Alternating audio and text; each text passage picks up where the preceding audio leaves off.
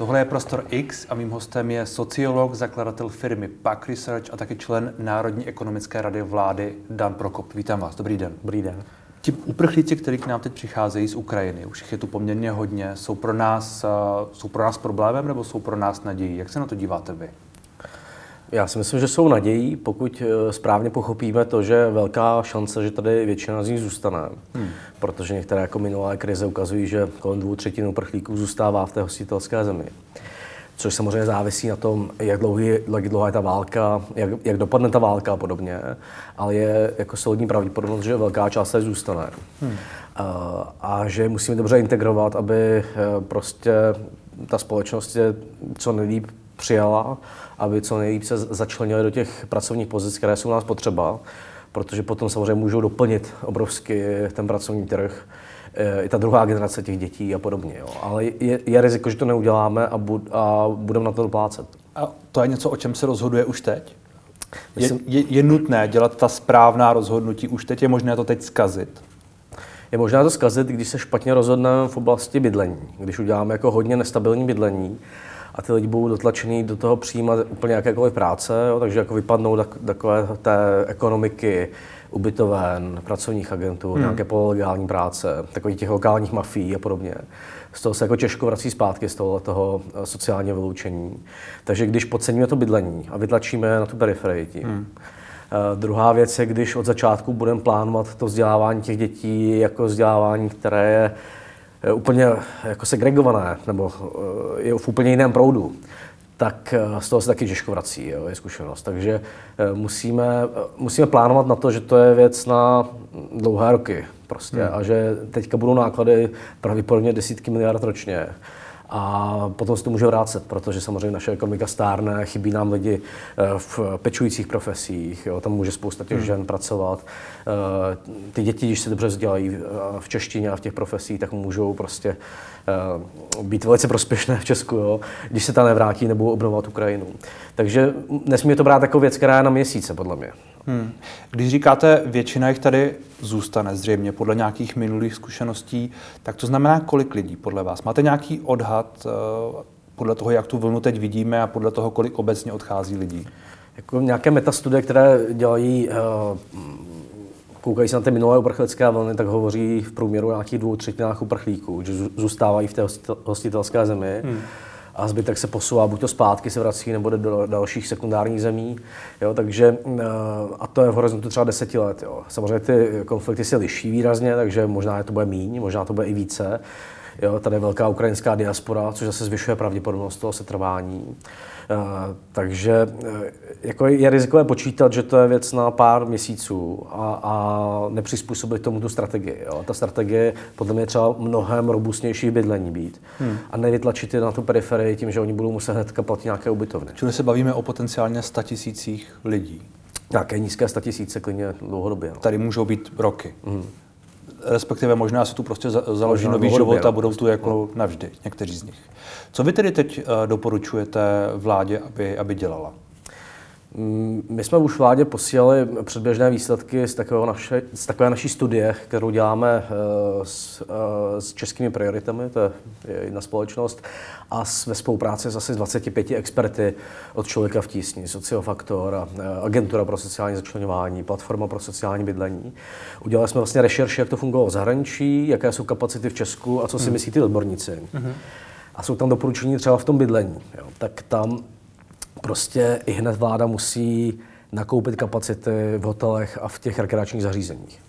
My jsme spočítali, že když bude investovat do nějakých přijatelně drahých uh, zařízení a, a aby v nich bylo třeba aspoň 10 pokojů, tak lze nakoupit dneska třeba 60 tisíc uh, lůžek prostě dlouhodobě. Možná i více, když uh, prostě dá perspektivu těm, těm, těm provozovatelům. Hmm. A to je jakoby hodně potřeba. Samozřejmě je to docela drahé. A vyplatí se to v hotelech?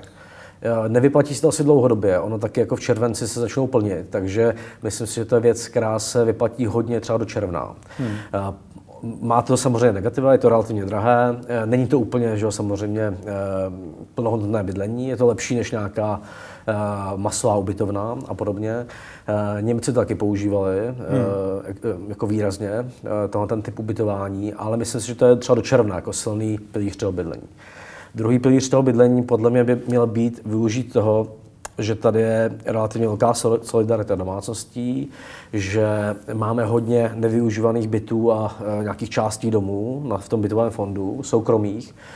A udělat z toho, co jsme rozjeli jako dobrovolnické bydlení, e, na, většina lidí to bere třeba na pár týdnů, jo, že poskytne to bydlení, tak vlastně, aby se vykrystalizovalo, podle našich dat to může být 50-80 tisíc bytů, kteří eh, Češi uvolní pro ty uprchlíky, pokud tam bude dostatečná podpora. Jo? Hmm. A to znamená pokud budou, mít, korun. pokud budou mít nějaké nájemné, které bude kvazi tržní, řekněme. Tak, tak. V Německu to dělalo jako dotovaný nájmem v podstatě. Tady byl nápad to udělat jako příspěvkem na osobu přes eh, těm solidárním domácnostem. Vlastně je to podobná věc, akorát to, jaká slíp reguluje. Hmm. Eh, samozřejmě může, musí být jako krátkodobá, ale musí být větší než eh, tisíc korun navrhovaný. Což je teď. Což, respektive, což je navrhováno, ale to je málo. A já jsem zaznamenal, že eh, v Praze, co se týče toho vykupování hotelů a dalších míst, tak plánují utratit jenom asi 90 až 140 korun za, to jedno, za ten jeden pokoj nebo za tu jednoho člověka, což mi přijde v kontextu toho, že ty pokoje jsou nepochybně dražší, nebo ty, ty místnosti jsou prostě dražší, asi, asi dost jako nereálné. Jako za to skoupí nějaké nejlevnější ubytovny, ale kdybychom chtěli ty kapacity kdybychom chtěli nakoupit kapacity v řádech jako desítek tisíc, hmm. tak ta cena musí jít i výš. Jo. A myslím si, že musíme hledat systém, aby třeba byla zastropovaná na 75% nebo toho běžného jakoby tržního eh, nabídky toho daného hotelu. Hmm a výměnou byla ta dlouhodobost, jo, koupit to třeba na měsíce dopředu prostě. Teďka ty hotely mají jako malou obsazenost relativně ještě, nějakou 50% v průměru. Takže teďka do června to jde udělat, nabídnout jim tu, tu, tu, tu dlouhodobost výměnou za nižší cenu. Hmm. Ale ty ceny se liší, jo? a když bychom chtěli vygenerovat eh, velkou uh, nabídku, tak musíme jít i výš. Jo? Hmm. Samozřejmě ne u všech, jo? u těch jako klásových zůstav v těch cenách, ale u těch, eh, u některých jít třeba jako na 500 korun a podobně, jo. Nebo, nebo, nebo i více. Němci dávali 800 až 1500 euro na měsíc na člověka. Uh, možná to někdy přeháněli, potom to snižovali na těch 800 euro na měsíc. Jo. Hmm. Je to druhá věc, proto je taky nutné investovat do těch ostatních věcí, jako, je, uh, jako jsou ty uh, solidární domácnosti a jejich podpora. Hmm. A to řešení po tom červnu, protože říkáte, řešení je do června, tak pokud to bude na roky, hmm. tak co dál? Tak myslím si, že uh, teďka se hovoří o, tom modulárním bydlení, takovém hmm. kontejnerovém, tak jako to se v Německu taky dělalo, ale rozhodně teda mi nepřijde dobré ho dělat v nějakém jako velkém měřítku a na jednom místě a podobně. Jako. To možná kdyby to bylo jako hodně... Nevytvářet si geta. Tak, tak, kdyby to bylo jako eh, hodně uh, rozpro, rozprostřené prostě po malých kusech, tak je výhoda, že se dá rychle postavit prostě relativně, ale relativně levně, i když jako pořád je to drahé. Uh, ale podle mě v tom dlouhodobějším měřítku, nebo i podle těch expertů, s kterými to diskutujeme, by měla za A vzniknout uh, jako enormní snaha na rekonstrukci bytového fondu. My teď jako podle těch odhadů máme asi 8 000 bytů v obecních bytech, které se dají nějak využít. Jo. Hmm. Ale kdybychom se fakt jako snažili rekonstruovat, tak se dá rekonstruovat v rámci roku 10 eh, až 20 tisíc, odhadují různí experti. Hmm. Eh, ale vyžaduje takovou velkou investici eh, na straně obcí a, a, a států, evropských fondů a podobně. Hmm. A jako velk, velké úsilí. Všechno to bude stát peníze. Tak. Třeba ty obecní fond, to se vrátí, jo? to prostě jakoby na čas můžou využívat ty uprchlíci a potom to budou využívat seniori samoživitelky. Jo? Takže to je investice, která není ztracená. Potom druhá investice, která je taky podle mě omezená, dobrá, je udělat nějaký systém uh, garantovaného nájemního bydlení. Až když ty uh, ukrajinské rodiny si seženou nějakou práci, budou jako se posouvat do nájemního bydlení, tak aby ty pronajímatelé měli garanci v případě uh, nějakého poničení, neplacení. Hmm. Protože vždycky tyhle skupiny s nimi je spojená nějaká obava a když jim do toho nájemního bydlení pomůžete třeba splátkou kauce hmm. a nějakou garancí tomu pronajímateli, tak můžete překonat tohoto bariéru první a uvolnit takový mnohem větší uh, prostor v tom nájemním bydlení. Tak to jsou jako dvě opatření a já si myslím, že bychom měli nějak podporovat daňově uvolnění maxima bytů na uh, trh známě taky. No. Co to znamená daňově? To znamená to z... možnost nějakých odečtů? Nebo? To znamená třeba uh, nějaké snížení uh, daně z pronájmu, když to hmm. pronajímáte těm solidárním nebo těm potřebným skupinám. Možná jako se zamyslet, uh, já vím, že to, je, to bylo jako zakázané slovo, jo, ale Eh, to danění prázdných nemovitostí, když tam někdo nemá trvalé bydliště, tak opravdu třeba ve Francii tyhle ty opatření vygenerovaly nějakých 13 eh, toho, těch prázdných bytů se dostalo na trh. A kdyby se z toho ty lidi mohli, kdyby to bylo třeba jenom ve velkých městech, kde je ta poptávka, a mohli by se z toho vyvázat prostě tím, že to mm, i dočasně dají těm uprchlíkům, tak by to uh, je něco, co zvážit. Jo ale nebo dát incentivu, že vlastně neplatíte daň z nemovitostí, když tam někoho ubytujete, prostě hmm. zamyslet se nad nějakými daňovými incentivami, jak to hmm. dostat uh, na nájemní trh, protože my těch bytů v tom nájemním bydlení máme hrozně málo. Jo. S-Reality, tam je teď asi 11 000 bytů prostě. Jo. Celkově. Jako nabídka. A to jsou tržní ceny všechno, že? To není pro... A to jsou tržní ceny, jo? Hmm, které budou asi poměrně vysoké. Když se bavíme, to se bavíme zatím o bydlení, čili to jsou uh, jednotlivé ty body. Co kromě bydlení dál? Zmiňoval jste vzdělávání. Tam v tom vzdělávání já vidím uh, Jo, tam se jako pohledy expertů liší. Někdo říká, co nejdřív je integrovat do toho českého vzdělávání. Někdo říká, nechte prostě do konce roku uh, trochu na pokoji prostě a uh, klidně ukrajinské třídy, ukrajinské školy a začneme od září. Jo. Hmm. Uh, to se asi jakoby částečně stane, ale musíme ty kapacity připravovat hnedka, protože Potom to jde těžko změnit, když všechny narvete do ukrajinských hmm. škol a podobně. My máme asi 400 škol, které jsou určené pro vzdělávání cizinců. Potřebujeme to rozšířit, udělat prostě síť škol, která je vybavená na jazykové vzdělávání cizinců, jsou to asistenti pro ty děti, a oni se tam jako integrují mezi normální, eh, nebo normální, pardon, mezi české děti. Hmm. A jsou tam nějaké stropy, jo, že to nesmí přesahovat třeba 20% dětí v té, eh, v té škole. No, jo aby jsme si nevytvořili prostě síť ukrajinských škol, která bude úplně mimo kontakt s tím českým vzděláváním. Hmm. Myslím si, že jako do konce roku bychom měli maximálně investovat do toho, už do toho jazykového, jazykového vzdělávání, hmm. aby od září a do budování kapacit, aby od září uh, se ty děti mohly začlenit maximálně do, uh, do toho standardního proudu. Jako. Hmm. To je vzdělávání. Hmm. A dál? Ještě nějaké body? Tak to vzdělávání má spoustu, uh, spoustu linií. Jo. Tam další linie je to předškolní vzdělávání. Hmm. Většina těch příchozích zatím jsou teda matky s dětmi, nějakých 50%, trošku to klesá, jsou děti a uh, budou potřebovat samozřejmě uh, školky a dětské skupiny, aby ty hmm. maminky mohly začít pracovat. Jo, tam taky jako chybí kapacita trošku v Česku, v některých e, regionech. Bohužel to v těch regionech tam teďka hodně přichází, Praha a okolí, takže tam e, musíme jako posílit ty kapacity. A specifický jako věc, která je pod MŠMT, no, pod tím vzdělávacím sektorem, je uznávání kvalifikací. Hmm. A to je problém na trhu práce, protože asi jako neznáme z nějakých statistik strukturu kvalifikace těch lidí, kteří přicházejí. A my v té studii třeba naší předpokládáme, že to bude zhruba třeba průměrná struktura vzdělanostní a kvalifikační v ukrajinské společnosti jo, v rámci žen. A když vezmete tyhle ty lidi a zařadíte zhruba podle kvalifikací, tak můžou obrovsky pomoct v těch pomáhajících profesích, hmm. část v těch kvalifikovaných profesích, část v těch středně kvalifikovaných. Bavíme se třeba ve zdravotnictví, v sociálních tak, službách. sestřičky, eh, domovy důchodců, hmm. sociální služby, část samozřejmě doktorů a podobně. Jo. Eh, nebo i nějaké jako technické profese kvalifikované hmm. a podobně. Ale když neuděláte uznávání kvalifikací a nějaké jazykové vzdělávání těch lidí, tak si prostě obrovsky omezíte uh, tu kapacitu a oni půjdou do těch nízkokvalifikovaných pozic, hmm. do takových těch, uh, ještě, jak se musí starat o ty děti, jo, do, do takových těch, jako, buď to dohod, nebo práci na černo a to jako. Takže to bude jako velmi nevýhodné z hlediska jako využití toho potenciálu pracovního, i z hlediska toho, že vyloučíte na tu periferii.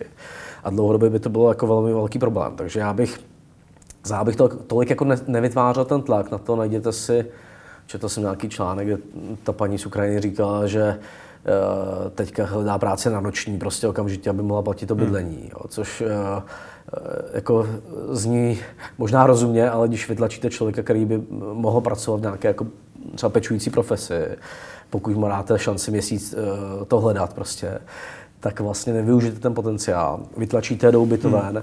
a měli bychom trošku zpomalit, myslím, nechat ty lidi jako eh, bydlet, usadit se a pokud to jde, tak si najít práci v té hmm. kvalifikaci trošku. To se vracíme zpátky, že tady je asi tedy podle vás důležité ty lidi nechat bydlet v něčem, hmm. co bude nějakým způsobem důstojné, tak aby tam mohli uh, ty jejich děti a další žít a aby, aby, aby oni mohli hmm. něco dělat pro to, aby mohli pracovat, čili možná se učit jazyky a tak dále. Jo, přesně tak, jako samozřejmě postupně uh, je, jazyky, jazyk. Jazyk, no, začlenovat do jako normálního komerčního bydlení, jo, ale když to srovnáme, srovnáme s tím Německem, tak to opravdu jako postupuje eh, výrazně pomaly a řeší to bydlení hmm. a potom tu integraci na trh práce. My jsme k tomu přistoupili podle mě moc živelně a měli bychom trošku zpomalit, usadit je v tom bydlení, vyřešit uznávání těch kvalifikací. Živelně v čem? No v tom, že třeba eh, se hrozně spoléhalo na ty dobrovolnické domácnosti, jo, což je hmm. super. Opravdu to asi pomohlo tisícům až deseti tisícům lidí. Ale eh, když nevytvoříte kapacity, kam oni se můžou přesunout, tak z toho budou ještě velké problémy u těch, eh, když se omezili lidi a nechali bydlet jako na úkol svého Není to dlouhodobé, prostě, jako, není to dlouhodobé řešení. A to je zásadní otázka, ke které se trochu přesouváme, jestli eh, tohle všechno vlastně nemůže trochu zhoršit to potenciální soužití těch jednotlivých skupin, protože všechno to, co jste říkal, bude stát peníze. Bude to možná na úkor Čechů, protože už teď, jak jste zmínil, nemáme dostatek eh, školních kapacit nebo předškolních kapacit mm. v Praze a okolí, takže teď, když budeme vyčlenovat pro ty uprchlíky, Ukrajince, budeme dělat nějaké speciální věci, které jsou potřeba, ale logicky pak nebudu pro někoho jiného. To samé, to další, bude to stát peníze v hotelech, když někdo bude slyšet, uprchlíci jsou ubytovaní v hotelech za naše peníze, asi si řekne, proč já nebydlím v hotelu za naše peníze. Rozumíte, když pak minister Jurečka no. říká, ubytujte uprchlíky u vás doma ideálně, trošku parafrázuji, ale ne moc, on to vlastně říká, tak pak to na lidi může působit jako, proč bychom tohle měli dělat všechno. Jako potom je důležité zát a představit ten plán, jo? že třeba e, opravdu jako můžou pomoct těch pomáhajících profesí ve zdravotnictví, sociálních službách a podobně. A že to je ten plán, kde chceme jakoby, e, e, využít tu pracovní sílu nebo uplatnit e, ty lidi a že jako zabráníme tomu, že budou, eh, že se všichni jako nasypou do těch eh, nízko kvalifikovaných pozic. Hmm. Vytvoří tam obrovský tlak, na, který může jako rezultovat v nižším mzda nezaměstnanost. Pokud by to bude přetlak v jednom části toho pracovního hmm. jako žebříčku. A ta vláda by měla právě jakoby o tom mluvit, takže představí ten plán, kde všude ta, ta pracovní síla nová může pomoct. Jo? Že to chceme využít racionálně třeba e, velká část může pracovat v těch školách. Jo? E, to byla chyba v některých eh, uprchlických vlnách, že nevyužila ta hostitelská země, to, že taky uprchla řada učitelek prostě. Jako, jo. Takže jako mluvit o tom takhle strukturovaně a potom jako vysvětlovat prostě, že to bude stát peníze na začátku, ale že ta ekonomika vlastně, zátra, že pomáháme Ukrajině a že z, jako aspoň v krátkodobém řídku a za B, že ta ekonomika z toho může jako čerpat dlouhodobě. Hmm.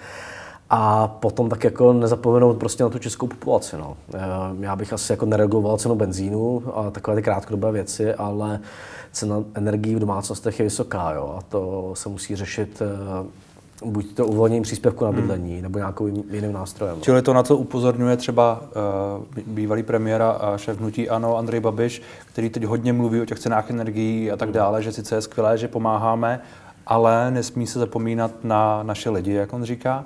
Čili tohle je něco, co je hodně kritizováno a na druhou stranu je v tom hodně pravdy, možná, protože aby ta soužití prostě fungovalo dobře, tak tohle, tohle se nesmí podcenit jako já bych řekl, že v podstatě by vláda to, to měla přijmout, jo, to, co říká Andrej Babiš, a, a zpřístupnit eh, příspěvek na bydlení, možná trošku zregulovat, nebo ne zregulovat, ale poupravit eh, v cenách energií tu regulovanou složku, hmm. Eh, příspěvek na obnovitelné zdroje, aby třeba byla nějaká sleva z něj pro první 2 MWh hodiny a podobně, aby, se to, aby jako byla sleva i na straně těch cen energií Možná bych se zamyslel nad tím, my máme slevu na poplatníka v daních, kterou ale řada těch nejchudších lidí pracujících nevyčerpá. To znamená, že asi 4,5 miliardy korun těch slev daňových, takové té hlavní slevy, hmm. je nevyčerpaných. Jo. To se dá převízt do bonusu a pomoct tím nej, nejníž příjmovým zaměstnancům. Hmm. Jako sada takových opatření by podle mě tu veřejnost hodně uklidnila. Samozřejmě to něco stojí, bohužel. No vláda asi nebude chtít úplně zvyšovat ten hmm. rozpočtový deficit příliš, protože se zdá, že hodně vsadila politického kapitálu a jiného na to, že prostě bude 280 miliard, ušetříme těch 100 miliard nebo nevím kolik, 90 ve výsledku, ale prostě nějaké, hmm. nějaké miliardy ušetříme, čili když se to teď vrátí zpátky u nějakých nevím kolik, 10, 20, 30, tak to hmm. nevím, jestli to je přijatelné pro ně. Tak ona vybere hodně eh, víc díky, tý, díky té inflaci, jo, hmm. protože DPH 21% je navázáno na ty ceny, takže když se zvyšuje cena benzínu a, a cena energií, tak vlastně vybírá víc, více vláda. Ale jako dlouhodobě je problém v tom, že máme opravdu jako nízký výběr daní. Jo. My vybíráme před tou krizí, eh, epidemickou teda, jsme vybírali nějakých 35% HDP. Hmm. Evropská unie má průměr asi 41%. Takže my jsme byli jako v rámci Evropy hodně dole. Potom jsme to ještě o nějaké 2% body snížili eh, v té daní z příjmů a eh, převodu nemovitosti a daní z nafty a podobně. Eh, takže jsme se dostali někam, co je standardní, buď to jako v rozvojových zemích, anebo v zemích, jako, je, jako jsou některé země baltské, nebo Irsko, USA, Kanada, které mají ale zase jako velkou část těch systémů neveřejných. Prostě, hmm, velkou spoluúčast. Jo, velkou spoluúčast nebo čistě komerční některé systémy, nebo menší důchody a teda. Takže my jsme jako v, ve stavu, kdy ty příjmy naprosto neodpovídají eh, tomu systému, našemu sociálnímu. Díky tomu hmm. taky všechny ty sociální služby, obecní bydlení, o kterých se bavíme, o vzdělávání, jsou jako hrozně mm, kapacitou eh, na, na nějakém minimu. Hmm. Proto taky nedokážeme čelit eh, té migrační krizi. Takže podle mě my si musíme přiznat, že musíme vybírat nějakých 35-36% HDP. A to by, se, to by znamenalo zvýšení daní. To by znamenalo zvýšení daní. Což je zakázané slovo pro tuhle vládní koalici. Jako já doufám, no. že to urychlí trošku tu racionalitu, protože samozřejmě eh, Zvýšení daní může být spousta. Jo. Eh, asi by bylo dobré trošku nevracet se úplně k tomu danění práce, které jsme tady měli, ale máme úplně minimální daně z nemovitosti, máme úplně, máme relativně malou daň z alkoholu ze spoustou výjimek, uh, jako spousta, uh, vě, máme spoustu věcí, kde se dá daní chytře. Zdražil byste pivo. Jako, pivo bych dal... Politická sebevražda. Nejsem politik, můžu to říct, rozhodně by mělo být takové vyšší sazby DPH, neměl by hmm. být výjimky na ty tichá vína, teda, podle, mě, podle mého názoru. Uh, Eh, potom máme spoustu výdajů, které jsou jako podle mě úplně zbytečné. Takové ty podpory stavebního spoření jo, nebo eh, obrovské jako špatně analyzované, eh, nepříliš jako zacílené podpory penzijního spoření, hmm. samozřejmě dotace podnikům a teda tam se dá jako proškrtat dalších klidně 50 miliard, jo, ale budou se muset i zvýšit daně podle mě. No. Máte pocit, že vláda je ochotná uh, tohle všechno udělat, ať už od toho začátku, čili od toho udělat správně to bydlení, udělat správně to vzdělávání a, a pak už uh, po to řešit ty příjmy a řešit tohle všechno? No, asi se k tomu, nevím, jako doufám, že se k tomu dostane vláda, jo? do toho, že tam je nutná ta investice na začátku, hmm. aby ty děti si dobře vzdělaly, aby ty ženy, ty maminky se začlenily do pozic, kde jsou jako prospěšné pro tu společnost. Hmm. Jo? Nejenom pro nějakou prostě eh, agenturu, která zprostředkovává práci a pro pár zaměstnavatelů. Eh, co je podle mě jako nutné, taky je, jako ta válka je relativně černobílá, prostě způsobilo to Rusko.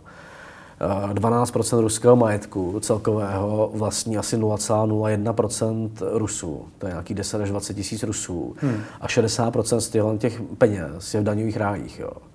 Jo, prostě asi celá evropská společnost nebude vnímat úplně dobře, když investujeme uh, stovky miliard do řešení této krize, které Rusko způsobilo. A ani si nejsme schopni šlápnout prostě na tu ruskou smetánku v těch daňových rájích. Jo.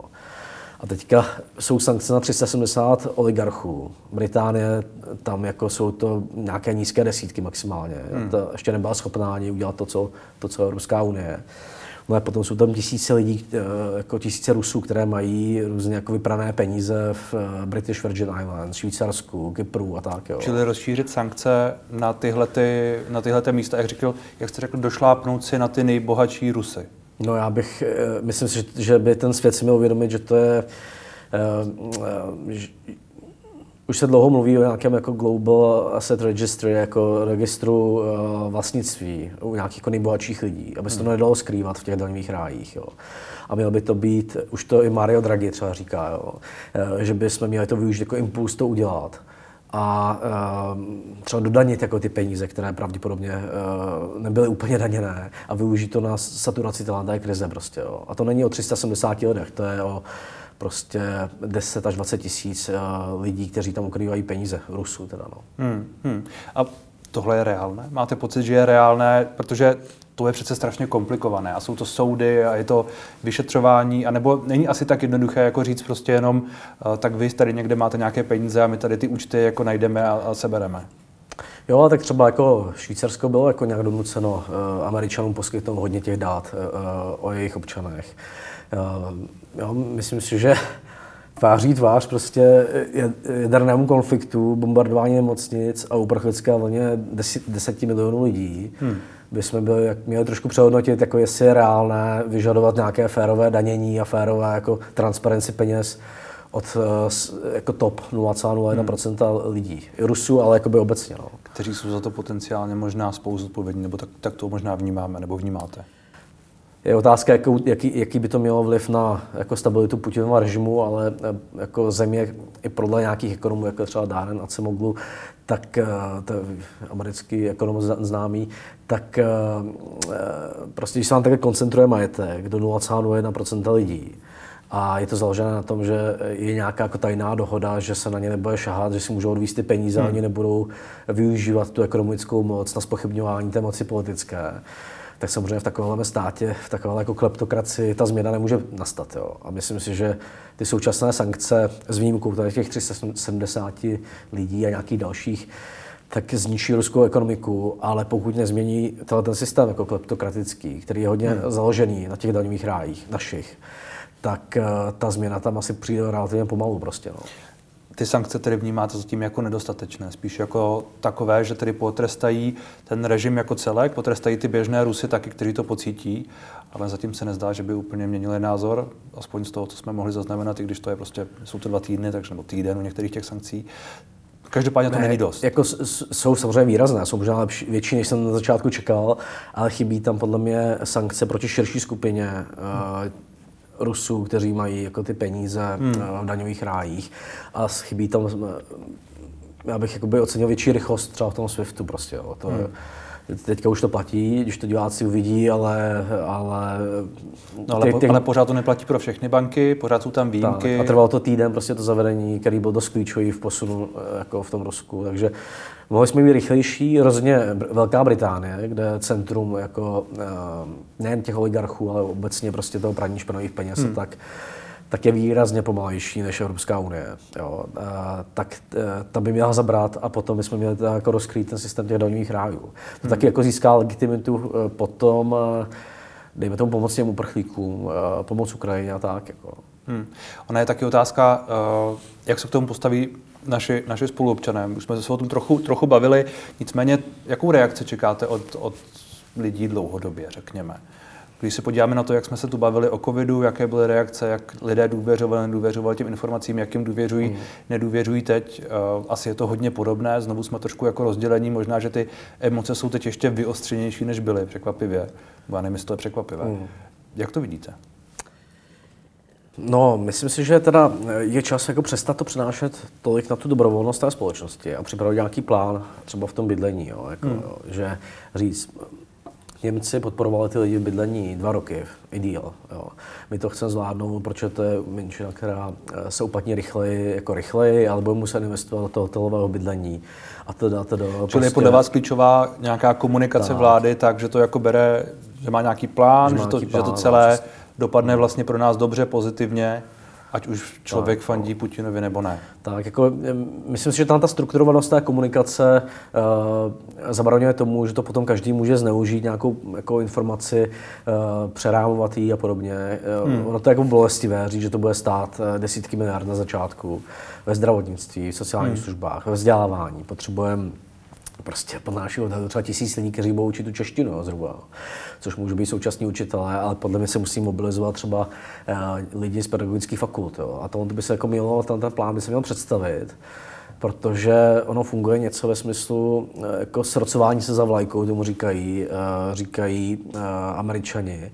A to, to funguje, když máte ten plán, když představíte ten plán jako a říkáte, je výzva, my, jako my ji zvládneme tak a tak, tak eh, získáte velkou část té společnosti, že stojí za hmm. vámi. Jo. Ale když eh, to působí moc náhodně a hraje se na ty hodnoty, eh, už prostě bude se po měsíci říkat, jak to je super, že jsme solidární a teda. Hmm tak to hodně začne prostě to je něco, co, co vyprchávat. No. To, no tak vyprchávat, to už vyprchává. To už vyprchává teď. Já mám pocit, že tenhle ten hodnotový, ta hodnotová výzva u některých lidí samozřejmě funguje, protože jsou založeni nějak, hmm. ale myslím, že u řady lidí už to jako hodně ochladá, nebo se to přetáčí do toho negativního, hmm. do toho, že vidí uh, ta negativa, která jsme tu taky zmínili, protože to všechno bude něco stát a uh, pokud někdo má nevím, dispozice tomu závidět, tak prostě závidí, protože je co závidět ostatně.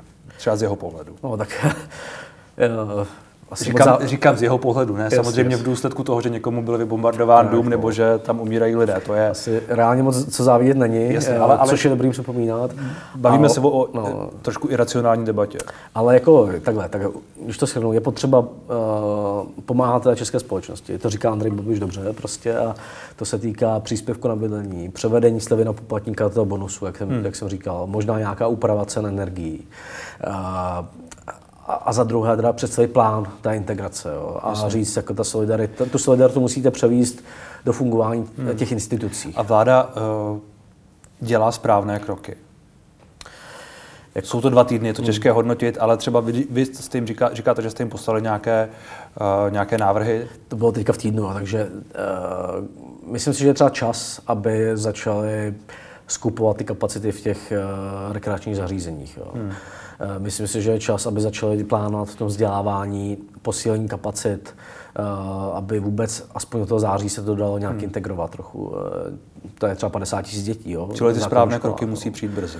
Takže myslím si, že je třeba teďka to začít jako fakt plánovat, udělat nějaké podle mě centralizovanější řízení toho, té integrace a klidně se poučit z toho Německa, prostě, co tam dělali, nebo co dělali v dalších státech, protože ty s tím mají prostě větší zkušenost než my. No. Hmm. Tak snad se to vyplní, tedy respektive poučí se třeba i za vašich slov. Děkuji moc za rozhovor. Díky.